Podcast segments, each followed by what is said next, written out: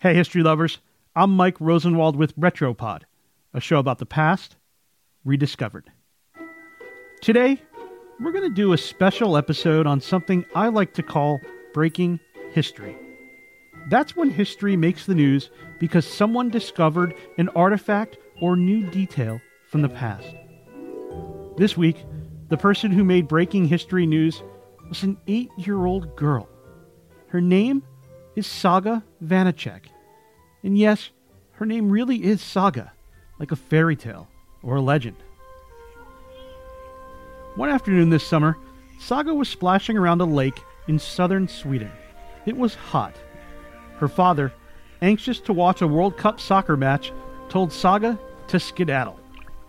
Saga did what most kids would do when faced with a similar demand. She kept playing, tossing rocks across the water. And then, all of a sudden, Saga noticed something strange stuck in the lake's bed. Some weird looking stick. She pulled it out of the water and pointed it toward the sky. She said, Daddy, I've found a sword. Saga wasn't just pretending either. No, this was a very serious moment in the annals of the past rediscovered. Turns out the sword Saga found is from the pre Viking era, which means it's like 1500 years old. Saga's miraculous find drew headlines around the globe. Some wry commenters have dubbed Saga the Queen because of the story's myth like aura.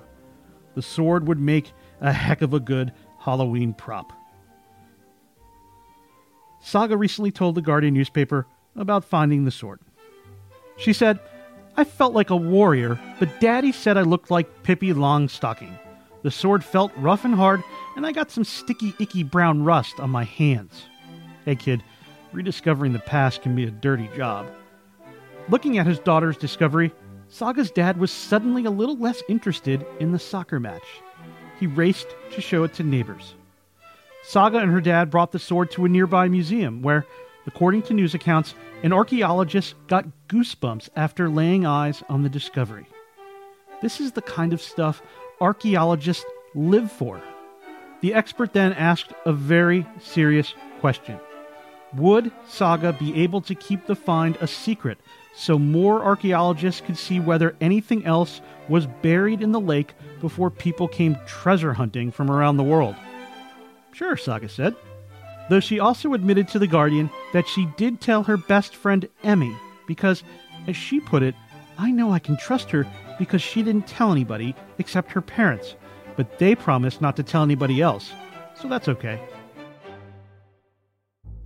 Good thing Emmy and her parents are people of honor, because when archaeologists went to the lake, they found a brooch from the same era as the sword.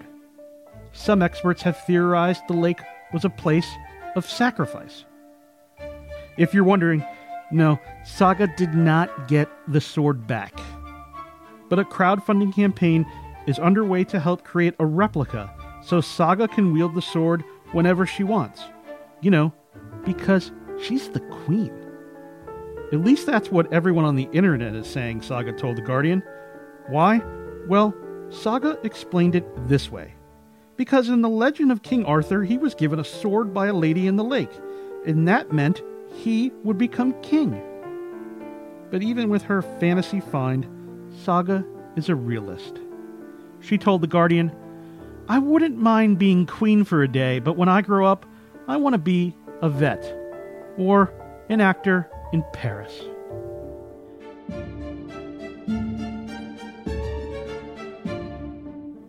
I'm Mike Rosenwald.